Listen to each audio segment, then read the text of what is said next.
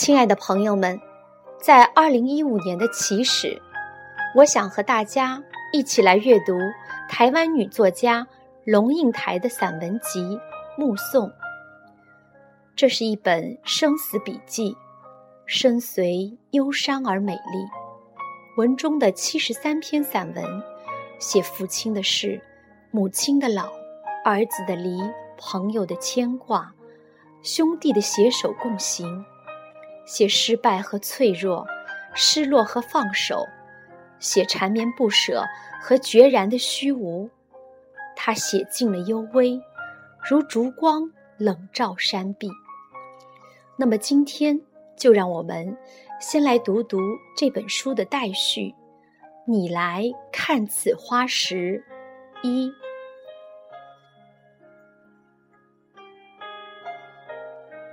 整理。卧房抽屉的时候，突然发现最里头的角落有个东西。摸出来一看，是个红色的盒子。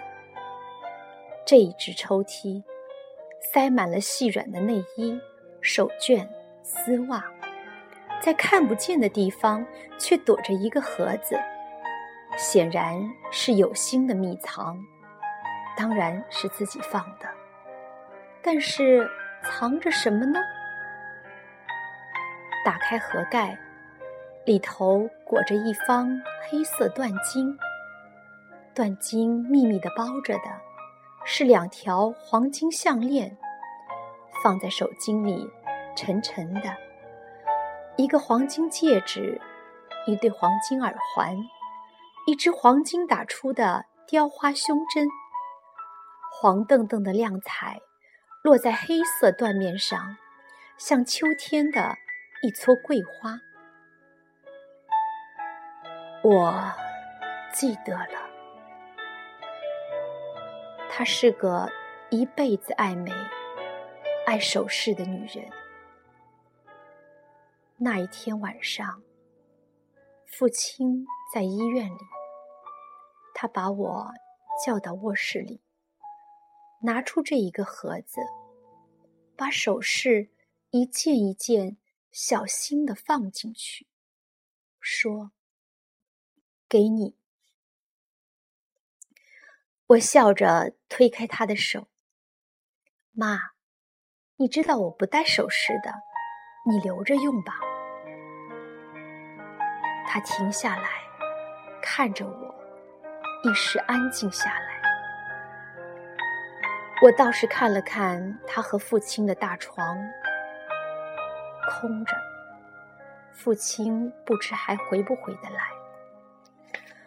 床头墙上挂着从老家给他们带来的香绣，四幅并排：春兰、夏荷、秋菊、冬梅，淡淡的绯红带青，压在月白色的丝绸上，俯视着一张。铺着凉席的双人床，天花板垂下来的电扇微微的吹着，发出清风的声音。这房间仍旧一派岁月绵长、人间静好的气氛。他悠悠的说话了：“女儿，与其到时候……”不知道东西会流落到哪里，不如现在清清醒醒的交给你吧。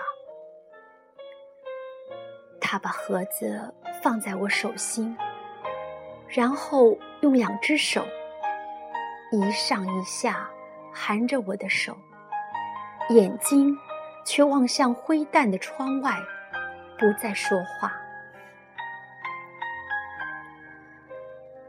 把盒子重新盖上，放回抽屉里层。